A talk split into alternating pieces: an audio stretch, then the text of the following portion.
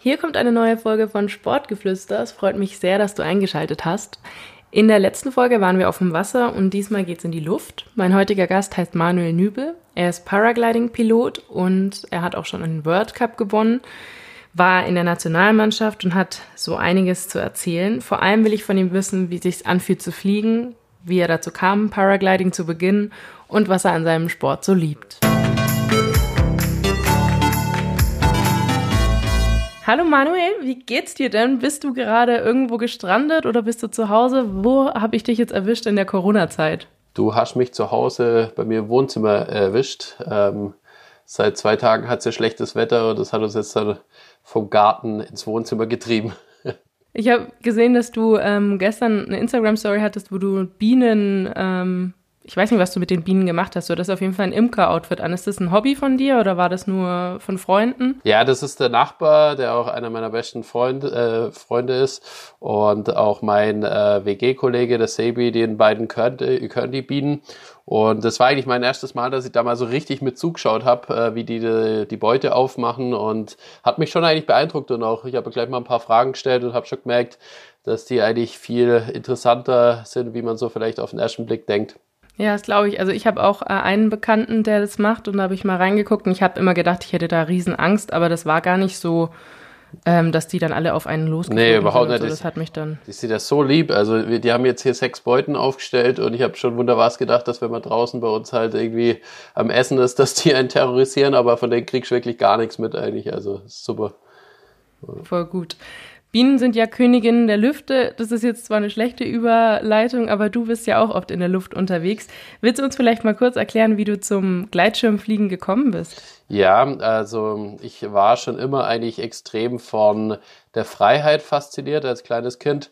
Das hat sich in meinen ganz, ganz jungen Jahren, sage ich mal mit vier, fünf Jahren schon ähm, damit gezeigt, dass ich äh, gerne ferngesteuerte Autos äh, fahren habe lassen, was mich irgendwie, das fand ich, ist auch schon der erste Schritt von Freiheit, weil man halt nicht mehr an ein Kabel gebunden ist. Und der nächste Schritt war dann ferngesteuerte Flugzeuge, die halt eigentlich schon immer so mein Riesentraum waren. Und seitdem bin ich eigentlich vom Flugvirus infiziert. Und dann hast du warum gesagt, du machst Gleitschirmfliegen, weil Modellfliegen ist ja nochmal was anderes. Da hast du doch dann dein, dein Flugzeug, das du aufbaust und das lenkst du von unten und dann bist du ja selber zum Fliegen gekommen? Was, wie bist du dazu gekommen? Ja, das war eigentlich gar nicht so genau gewollt. Beim Modellfliegen fliegt man ja auch manchmal den Aufwinden am Hang und auch hin und wieder mit den Gleitschirmflieger zusammen. Und da hat, hat man die schon so gesehen, aber zuerst hatte ich tatsächlich gedacht, dass da so ein bisschen wenig Dynamik dahinter ist und habe irgendwie keinen so einen großen Drang gespürt, selber zu fliegen. Und eigentlich erst, äh, als mein Kumpel, mit dem ich halt viel Modellflug gemacht habe, äh, als er angefangen hat mit dem Gleitschirmschein, habe ich immer noch gesagt, nee, du mach du mal alleine, ähm, ich mach nicht mit. Und dann hat er mich halt eines Tages einfach mal an äh, seinen Gleitschirm gehängt. Und ich bin äh, gleich abgehoben und so einen kleinen Übungshang und war sofort infiziert. Also von der allerersten Sekunde, wo ich diesen kleinen Hüpfer gemacht habe, wusste ich, oh ja, yeah, das muss ich jetzt auch machen. Voll cool. Ich habe es auch schon mal ausprobiert. Ich war im Urlaub mit einer Freundin in Frankreich bei der Dune du Pilar. Das ist so ein Sandhügel. Oh, ja. Und da waren ja. dann unsere Zeltnachbarn. Ich glaube, wir waren 16 oder so, die hatten eben jeder einen Gleitschirm und die haben uns dann da immer auf diesem Sandhügel eingespannt und runterfliegen lassen. Und das war schon ganz Aha. cool. Aber ich hatte auch ein ja. bisschen Schiss, weil ich mir so dachte, ey, die haben es uns jetzt gerade gar nicht erklärt. Was mache ich, wenn jetzt plötzlich irgendeine Böe kommt oder so? Also ich hatte ja gar keine Ahnung davon. Aber ich kann es schon ein ja. bisschen nachvollziehen, wieso dich das so gecatcht hat. Ja. Wie lange braucht man, um das zu lernen? Oh, du, das äh, ist total unterschiedlich. Also das Lernen ist ja das eine und den Kurs bestehen ist das andere. Also es ist äh, sicherlich easy to learn, but hard to master, wie man so schön sagt. Ähm, also das braucht sicherlich, äh, also eigentlich lernt man nie aus beim Gleitschirmfliegen, aber dass man sein Schein besteht, das kann man innerhalb von eineinhalb Wochen schaffen, hatte ich jetzt ein paar Freunde, so schnell. wenn alles mitspielt. Ja. Wow, okay. Ja, das geht. Da macht man zwar wirklich nicht viel anderes, halt abends Theorie und tagsüber eben diese Flüge sammeln. Und äh, ja, aber dann geht es, wenn man wirklich ganz fix ist und auch vor allen Dingen das Wetter halt mitspielt, das ist natürlich immer. Ich dachte jetzt, dass das vielleicht so ein Jahr braucht oder so, weil ich meine, du, du bist ja auch manchmal in Situationen, wo du vielleicht Erfahrung brauchst, um zu wissen, wie du damit umgehst und ob man das innerhalb einer Woche lernen kann. Ja, das ist auch genau der Punkt, den du angesprochen hast, der sehr wichtig ist, dass man sich am Anfang an äh, gute, erfahrene Piloten wendet, einfach die einem sagen können, äh, was man sich selber zutrauen kann. Äh, in der Schulung ist das halt der Fluglehrer Und ähm, ja, danach würde ich schon sagen, dass es wichtig ist, dass man noch jemand hat und nicht äh, aufs Geradewohl alleine losgeht. Aber dann kann man es sehr sicher betreiben. Wenn du jetzt losfliegst, schicken dann deine Liebsten oder WG-Bewohner, wer auch immer, immer noch so Stoßgebete gegen den Himmel und denken sich, oh mein Gott, hoffentlich kommt er wieder sicher an? Oder bist du schon so gut, dass da nichts mehr passiert? Nee, wenn, dann rufen sie mir vielleicht zu, die nach Turbulenz, weil die, die fliegen ja auch alle selber, die meisten. Also von dem her. Okay. Ähm, nee, auch selbst meine Mom, die übrigens vor mir geflogen ist, aber nie ihren Schein fertig gemacht hat. Und selbst die ist ähm, eigentlich ganz entspannt. Also wenn ich da die großen Wettkämpfe mitmache, die sehr spektakulär sind, dann ist es schon so, dass ich sie hin und wieder mal äh, auf dem Laufenden halten sollte, damit sie weiß, dass es mir gut geht. Aber sie ist schon sehr entspannt und ähm, unterstützt mich eigentlich mit allen Mitteln. Wie hoch ist denn überhaupt so das Risiko, dass da was passiert? Ja, das kommt darauf an, wie man es betreibt. Ähm, also prinzipiell kann man es sehr sicher betreiben, das Gleitschirmfliegen. Äh, aber wie bei allen Sportarten, wenn man über seine Grenzen geht, dann kann es wehtun halt. Und, Hast du dir ja. schon mal wehgetan? Ähm, beim Gleitschirmfliegen noch nie, nein. Okay, also bist noch nicht mal in irgendeinem Baum gelandet oder irgendwie eine schlechte Landung oder so? Doch, Baum bin ich tatsächlich gelandet, aber hat nicht wehtan. Also, äh, ja, die, also so zweimal hing ich im Baum, ähm, einmal am Rettungsschirm, äh, war total sanft und das andere Mal eben bei den X-Labs 2015 äh, einfach ähm, bin ich in ein Tal reingesunken, wo es halt nur Bäume gab und da musste ich eine Baumlandung machen was äh, gerade im Wettkampf echt ätzend ist, aber zum Glück äh, eher, sage ich mal, Bäume sind sicher. aber natürlich kein Szenario, was man sich herbeiwünscht, vor allem nicht kurz vor Monaco. Und ähm, aber ähm, ja, äh, sonst ist mir nichts Schlimmes passiert, also oder eigentlich gar nichts. Und hattest du da jetzt Glück, kann man sagen, dass dir noch nichts passiert ist? Also wie ist da die Regel, wenn man jetzt so den Durchschnitt anguckt oder wenn du auf deinen Freundeskreis guckst, passiert da öfter was oder ist das auch was, was man einfach jetzt so als Zuschauer sich nur denkt, dass da irgendwas passieren müsste? Ja, also prinzipiell, ich glaube, dass das Gleitschirmfliegen vielleicht so ein bisschen ein Image hat, dass das irgendwie viel passiert, kommt halt einfach aus genau dem Punkt, was ich vorher schon angesprochen habe, ist, dass man sehr schnell lernen kann, aber in der Phase noch nicht einmal weiß, eigentlich sich richtig einzuschätzen. Das heißt also, man braucht wirklich eine längere Zeit, um überhaupt so viel Wissen zu haben, um zu wissen, ob es gefährlich ist oder nicht. Somit ähm, überschätzen sich halt gerade ähm, Anfänger leicht mal schnell, dass sie halt denken, sie haben es unter Kontrolle oder blauäugig äh, drauf losfliegen und ähm, dann kann halt Sachen passieren. Ähm, je mehr man erfahren ist, umso mehr versteht man halt auch, was man macht und kann es einschätzen, wie gefährlich das ist und demnach eben sein, seine Route und alle möglichen Entscheidungen anpassen. Ähm, zu mir jetzt, also äh, klar, ich denke mir schon, ich fliege jetzt 15 Jahre, was halt einfach, also ich habe bestimmt schon 6.000, 7.000 Flüge und mhm. bei 7.000 Flüge, dass mal irgendwas Kleines schief läuft, ist eigentlich rein von der Stochastik schon nicht gerade unwahrscheinlich. Und ich habe mir schon auch ein paar Mal gedacht, dass es eigentlich ein Wahnsinn ist, dass ich mich da noch nie verletzt habe. Also, oder halt einfach nichts, nicht einmal was Kleineres, kein Bänderes, nichts. Ja, müssen wir jetzt ähm, schnell auf Holz klopfen, nicht, dass noch was passiert. ja. Aber auf der anderen Seite, ich, ich habe auch immer so, also ich bin kein Draufgänger von, also oder zumindest bin ich keiner, der äh, sich extrem leicht tut, ähm, Ängste zu überbrücken. Also ich habe öfters mal Ängste in mir gehabt, wo, ich äh, eigentlich gedacht habe, boah, warum hast du denn jetzt gerade so Angst? Du, du hast doch eigentlich im Griff. Und diese Ängste haben mich dann aber trotzdem hin und wieder dazu verleitet, halt einfach eher die sichere Variante zu nehmen, äh, anstatt ähm, mit der Brechstange halt ähm, sich zu überschätzen. Und ich glaube, das hat mir halt einfach in der Karriere schon geholfen, dass ich halt äh, ein bisschen unfallfrei bin. Ja, also ich finde die Einstellung sehr gut. Ich bin auch nicht so, dass ich irgendwie so übermäßig ins Risiko gehe, weil lieber sicher bleiben. Was ist denn dann so genau der Reiz am Gleitschirmfliegen? Ja, sehr gute Überleitung, weil das wollte ich nämlich auch nochmal eine kleine Sache dazu sagen, was nämlich auch die Reize sind. Äh, also zum Beispiel für mich, ich sage ganz bewusst, ich bin eigentlich kein richtiger Adrenalin-Junkie. Die Reize sind eben eher, dass ich zum Beispiel die Geschwindigkeit lieb. Ich liebe das Kontrollieren, äh, auch ähm, an die Grenzen zu gehen, nah am Hang zu fliegen, die Geschwindigkeit zu spüren und aber eigentlich die ganze Zeit zu wissen, dass ich es voll unter Kontrolle habe und ähm, auch so Sachen wie so taktische Entscheidungen, ähm, das Wetter beobachten, die Freiheit, die Leichtigkeit, ähm, überall landen, starten zu können, mehr oder weniger, wo ich will und mein Gleitschirm innerhalb von drei, vier Minuten aufzubauen. Und ähm, ja, das sind für mich so die Reize, die das Gleitschirmfliegen ausmachen. Okay, ist auf jeden Fall eine Menge. Also, ähm, wenn du jetzt zum Beispiel sagst, du kannst überall deinen Gleitschirm aufbauen und drei Minuten losfliegen, was für Grundvoraussetzungen brauchst du denn, um fliegen zu können? Also ist es so, dass du jetzt tatsächlich sagen könntest, du gehst jetzt in München zum Olympiaberg und gehst da einfach runter und fliegst dann da, keine Ahnung, 50 Meter? Oder muss das, wie hoch musst du sein? Kannst du dich irgendwie mit der Thermik hochschrauben? Fährst du mit der Gondel hoch?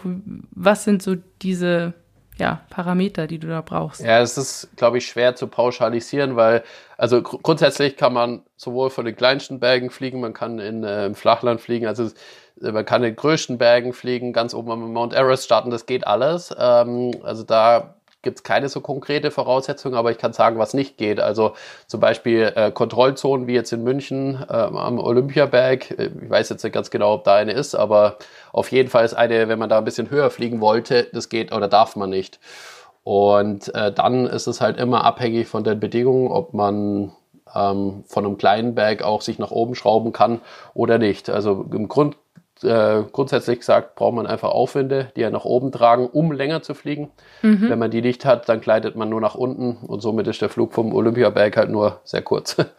Gibt es irgendwie so eine Flughöhe, die die maximale ist oder die angenehm ist? Ja, kann man auch nicht so pauschal sagen. Also ähm, im Flachland, wenn der Untergrund oben im Norddeutschland nur 200 Meter über Meeresspiegel ist, dann sind 2000 Meter über Meeresspiegel schon eine sehr gute Thermikhöhe. Während zum Beispiel in Nepal, wo ich auch schon war, da sind die Berge halt um einen rum überall 7.000, 8.000 Meter hoch. Mhm. Und da fühlt man sich manchmal auf 4.000, 5.000 Meter schon so, dass man denkt, oh Gott, bin ich tief. Und jetzt muss die mal wieder ein bisschen hochkommen, so auf die Art. Ja, von dem her, also was man sagen kann, in den Alpen hier ähm, ist so einmal im Jahr ist die Thermik so gut, dass man bis auf 4000 Meter äh, kommt, gerade am Alpenrand. Und alles, was drüber ist, das kommt relativ selten vor. Das kommt dann so alle ein, zwei, zwei drei Jahre mal vor, dass es so ein, einen Tag hat, wo es so ganz, ganz hoch geht. Und hast du dann auch ein Lieblingsfluggebiet? Nee, ich möchte mir nicht auf eins festlegen, aber ich kann schon wirklich sagen, dass unsere Heimat oder hier meine Wahlheimat eben das Allgäu, das Nebelhorn, ist so ein geniales Gebiet. Da fliege ich ja jeden Tag auch Tandem eben,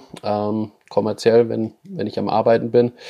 Und äh, es hat halt wirklich so viele Facetten. Das hat die schroffesten Bergen, Berge, wo man wirklich äh, das Gefühl hat, man ist in Dolomiten, wenn man ein paar Kilometer Richtung Süden fliegt. Dann hat's Bergseen, es hat saftige Wiesen, auch unten im Tal, die ist immer so saftig, das Talbett. Okay. Und, aber es gibt sicherlich genügend, also gerade Nepal, wenn man dann zum Beispiel das erste Mal in so einem 8000er entlang fliegt, das ist natürlich extrem eindrucksvoll, aber da gibt's äh, auch noch äh, unendlich viele andere Situationen, die ähnlich speziell auf ihre eigene Art und Weise sind. Du hast gerade schon erzählt, dass du jetzt als Job Tandem fliegst. Du hast aber auch den Aspekt, dass du Wettbewerbe fliegst. Und dein größter Erfolg war da, glaube ich, bisher der World Cup-Sieg 2013 in Erzincan in der Türkei. Magst du uns vielleicht mal ein bisschen davon erzählen, wie so ein World Cup abläuft? Wie kann man sich das vorstellen? Ja, also ähm, World Cup ist jetzt ähm, in dem Fall ein Wettkampf, wo sich ähm, äh, Piloten aus der ganzen Welt treffen, sind meistens zwischen 80 und 150 Piloten und die kommen angereist in das Fluggebiet mit ihrer Ausrüstung, die allerdings auch sehr schwer ist. Also da muss man eigentlich nie auf den Berg hochlaufen, sondern wird hochgefahren. Und oben am Berg wird eine Aufgabe definiert. Das heißt zum Beispiel, ihr dürft jetzt starten um 12 Uhr, habt eine Stunde Zeit, euch um den Startplatz zum Beispiel in fünf Kilometer aufzuhalten. In dem, in dem Moment ähm, zählt die Zeit noch nicht. Man hat Zeit, um Höhe zu tanken. Und dann nach einer Stunde geht es in diesem imaginären Radius um den Startplatz eben los und man darf zum nächsten Wendepunkt fliegen, den alle in ihre GPS halt eingeben. Das wird einem dann im Flug immer gezeigt, wie weit der entfernt ist, äh, welche Richtung der ist, äh, welche Geschwindigkeit man braucht, um dort zu sein und so weiter. Und dann äh, geht es wie so eine Schnitzeljagd quasi äh, los. Also dass man halt einfach verschiedene Wendepunkte, die so zwischen 40 und 150 Kilometer lange äh, Aufgabe definieren, abfliegen muss. Und der, der das als schnellstes geschafft hat und dann ins Ziel landet, äh, der hat gewonnen. Das ist die eine Facette vom Wettkampffliegen. Aber es gibt auch noch die Hike-and-Fly-Wettkämpfe, die ich auch äh, in letzter Zeit sehr viele mache. Äh, die ist ein bisschen anders. Wie sind die dann? Also da läuft man dann wahrscheinlich einen Berg hoch und fliegt dann runter und der, der am schnellsten ist, hat gewonnen, oder? Ja, genau, da kommt dann eben das Sportliche mehr dazu. Ähm, es gibt da auch verschiedene Formate. Also der größte Format sind eben sicherlich die Red Bull X-Alps, wo es halt im Endeffekt heißt, ihr müsst von Salzburg nach Monaco kommen. Und damit das nicht zu leicht ist, äh, geben wir euch noch sieben, acht andere Wegpunkte vor. Wow, und das muss man alles wirklich nur mit den Füßen und dem Gleitschirm machen. Genau. Ohne ja, zwischendurch irgendwelche Autos zu nutzen. Äh, nee, ja, das Auto wird nur genutzt, um einen zu supporten. Also man hat ein Supporter-Team, die mit dem Wohnmobil mitfahren Und äh, die sind dann im Idealfall dort, wo man gerade landet und ähm, unterstützen einen mit Essen und neuer Kleidung und so. Aber man hat das Grundequipment, was äh, das Gurtzeug, Gleitschirm, Rettung, Helm und GPS-Geräte ist, hat man immer am Mann. Also das darf kein anderer tragen. Okay, und wie lange hast du dann dafür gebraucht von Salzburg nach Monaco? Ähm, ja, ich habe ja schon dreimal mitgemacht, aber jetzt das letzte Mal waren es, äh, boah, neun Tage und ein paar Stunden. Oder waren es zehn? Ich weiß gerade die aktuelle Zeit gar nicht ganz genau. Ah, aber, voll cool. Ja, ja das äh, war auf jeden Fall letztes Jahr mein größter Erfolg, auch so was ein Hike and Fly angeht. War das auch dann das, wo du gesagt hast, du bist kurz vor Monaco mal in den Bäumen gelandet? Nee, das war 2015. Okay. bin auch noch angekommen dann zum Glück, aber das war auf jeden Fall ein leichtes 24 Stunden äh, Horror nach der Baumlandung, kann man so grob sagen. Da ja, kam dann noch alles zusammen. Ich. Also halt, da habe ich mich noch verlaufen und alles mögliche. Kein Trinken, Supporter verloren und keine Kommunikation. Und, ah, Hast du dann kein Handy oder sowas dabei? Doch, aber da sind etwa fünf verschiedene Sachen schiefgelaufen. Äh, das ist halt wirklich danach äh, alles wie verhext war. Oh nein. Aber muss man auch mal abkönnen. Und was gefällt dir persönlich besser? Eher das Hike and Fly oder das, was dann im World Cup ist, wo du auf, äh, ich sag jetzt mal, wo es eher um, um Schnelligkeit und Können beim Fliegen geht? Ja, ich finde beides hat wieder seinen Reiz. Ähm, allerdings muss ich sagen, aktuell äh, denke ich mir halt, jetzt bin ich jung, jetzt kann ich noch Sport betreiben und mein Körper fühlt sich gut an, dass ich nicht irgendwelche großen Strab also Probleme habe mit den Gelenken und so. Deswegen konzentriere ich mich im Moment eher auf diese Wettkämpfe, wo der sportliche Aspekt auch mit dabei ist.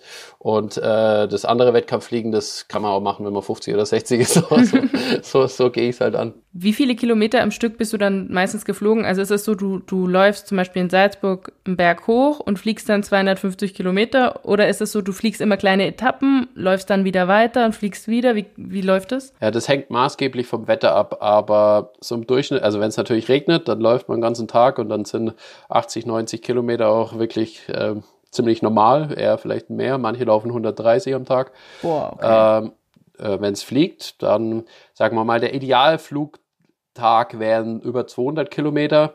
Man kann auch in den Alpen tatsächlich eher über 300 schaffen. Das Problem bei den X-Alps ist nur, dass man ja die ganzen Wendepunkte abklappern muss. Und selbst wenn die Thermik noch ideal ist, ähm, muss man trotzdem runtergehen, da reinlanden und dann mal Minimum eine Stunde äh, dann wieder die 1100 Höhenmeter hochrennen, hm, okay. bis man da flugfertig ist. Und das nimmt einem halt viel. In der, in der Stunde könnte man halt mit dem Gleitschirm, wenn man durchfliegen könnte, 30 Kilometer schon weiterfliegen.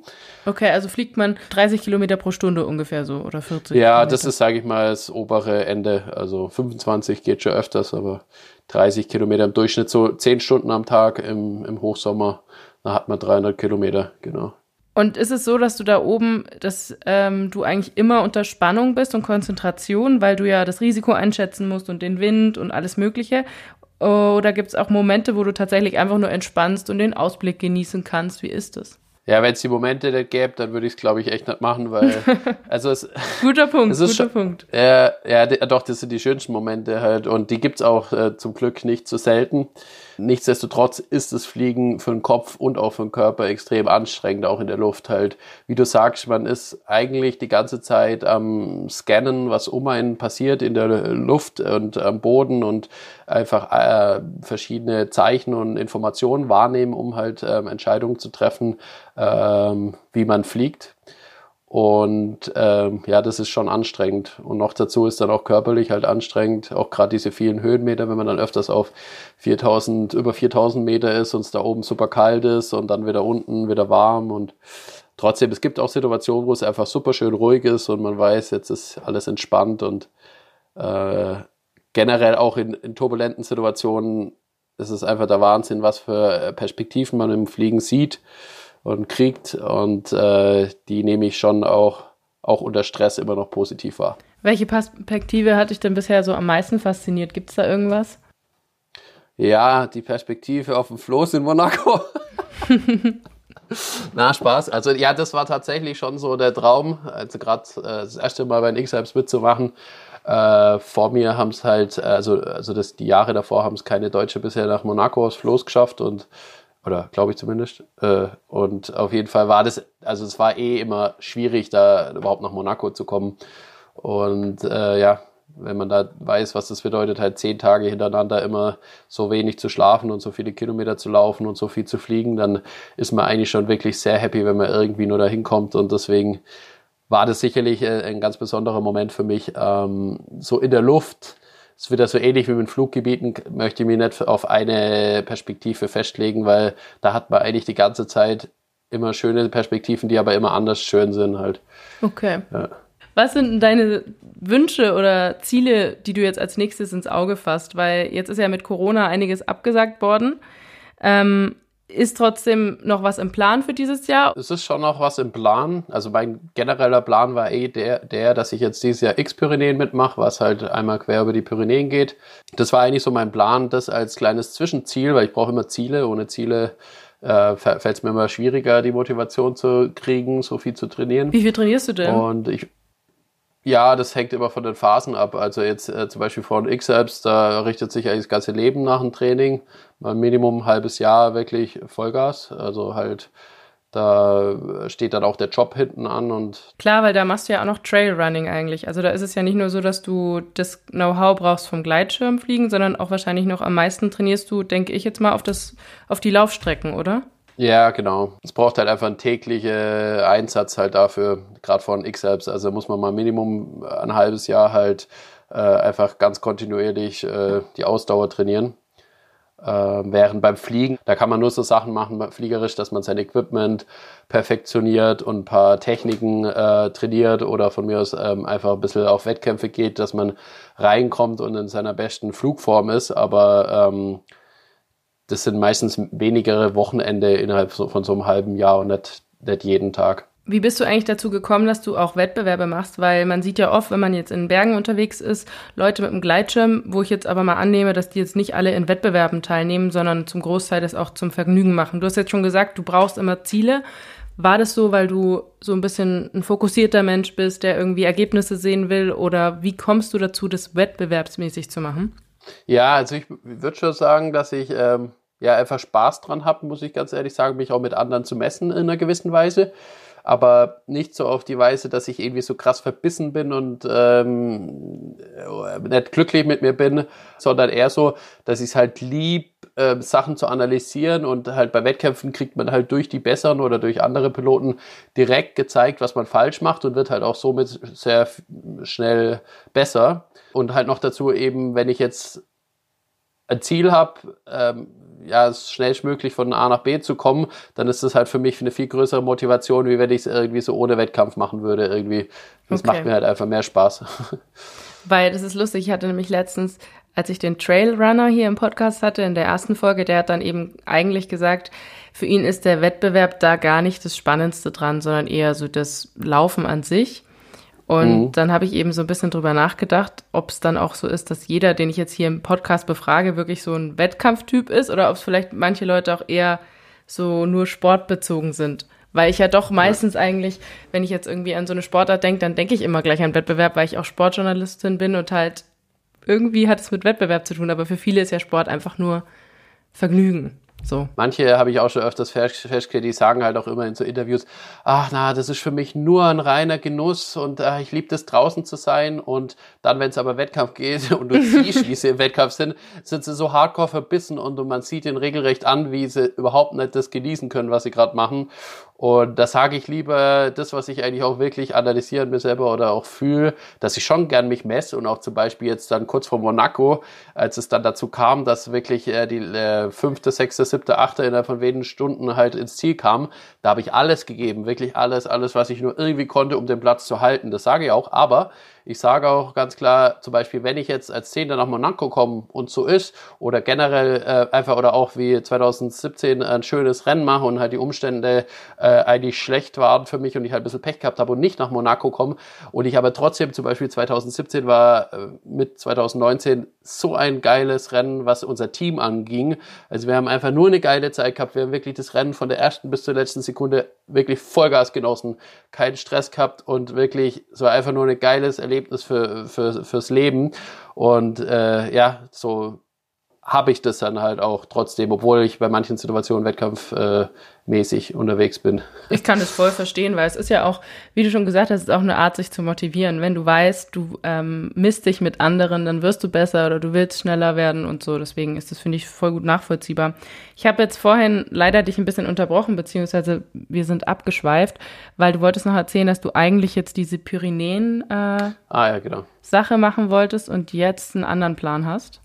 Ja, nee, so ganz anders ist er nicht. Also, um es kurz, kürzer zu fassen, die X-Pür waren für mich schon so ein Ding, wo ich ähm, mitmachen wollte und trainieren, aber sicherlich nicht so extrem wie jetzt bei den X-Alps. Ich fand es halt schön so als Zwischenschritt. Dann konnte ich nämlich trainieren für die X-Pür war der Plan.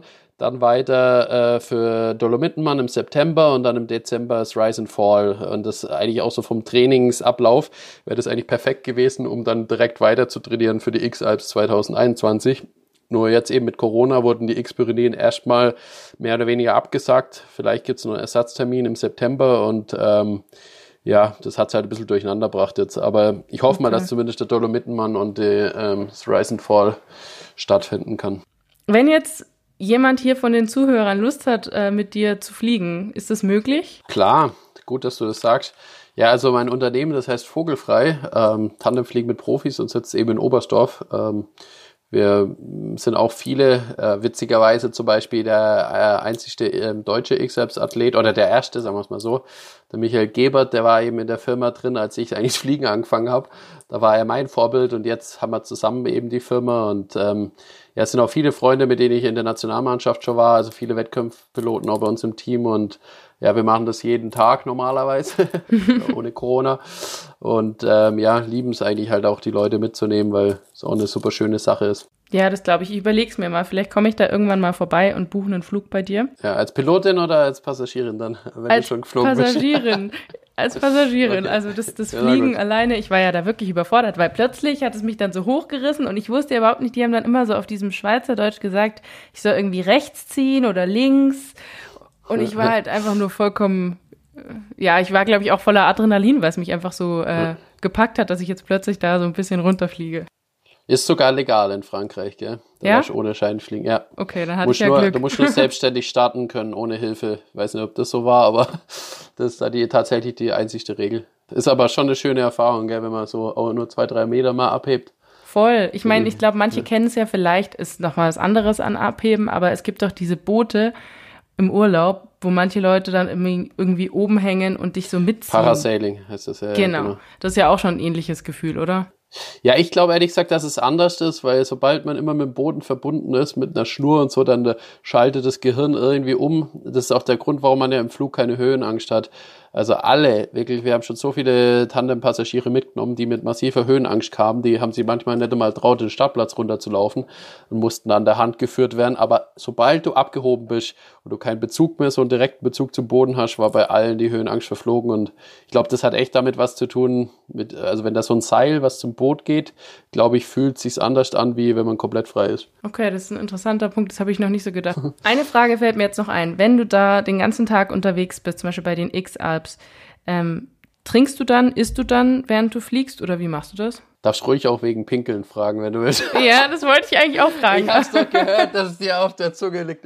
Na, Schmarrn. Ähm, ja, man muss, das ist sehr wichtig. Ich glaube auch, das war 2019 jetzt endlich haben wir eben äh, ein paar Sachen verbessert und äh, es lief extrem gut 2019 und ich glaube, dass das eben genau an dem lag, dass wir eben extrem gute Ernährung hatten. Ich habe im Flug tatsächlich sogar öfters mal Pasta gegessen, also richtige Nahrung und halt immer diese Cliff Baril dabei gehabt und eben Getränke. Also man kann trinken, essen und zum Pinkeln hat man Urinalkondom und das geht dann direkt in der Luft raus. Okay.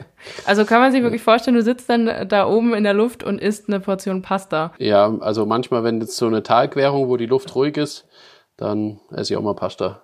Sau cool. Aber du hast dann nicht noch eine Käsereibe dabei und machst ein bisschen Parmesan drüber oder so? Ja, natürlich. Äh, Pasta ohne Parmesan wäre doch. Äh Na, Schmarrn. Das, das ist dann schon so, dass ich es mir schnell reinhaue, weil äh, so, ja, man hat da schon auch, wenn man die Steuerlein dann loslässt, dann hat man immer so ein bisschen ein komisches Gefühl und da schaut man lieber, dass man schnell die Pasta äh, isst, bevor es dann ein großes Massaker gibt in der Luft, was die, was die ganze Soße und so angeht. Hast du schon mal was verloren oben? Äh, nicht, dass es mir aufgefallen ist, ehrlich okay. gesagt.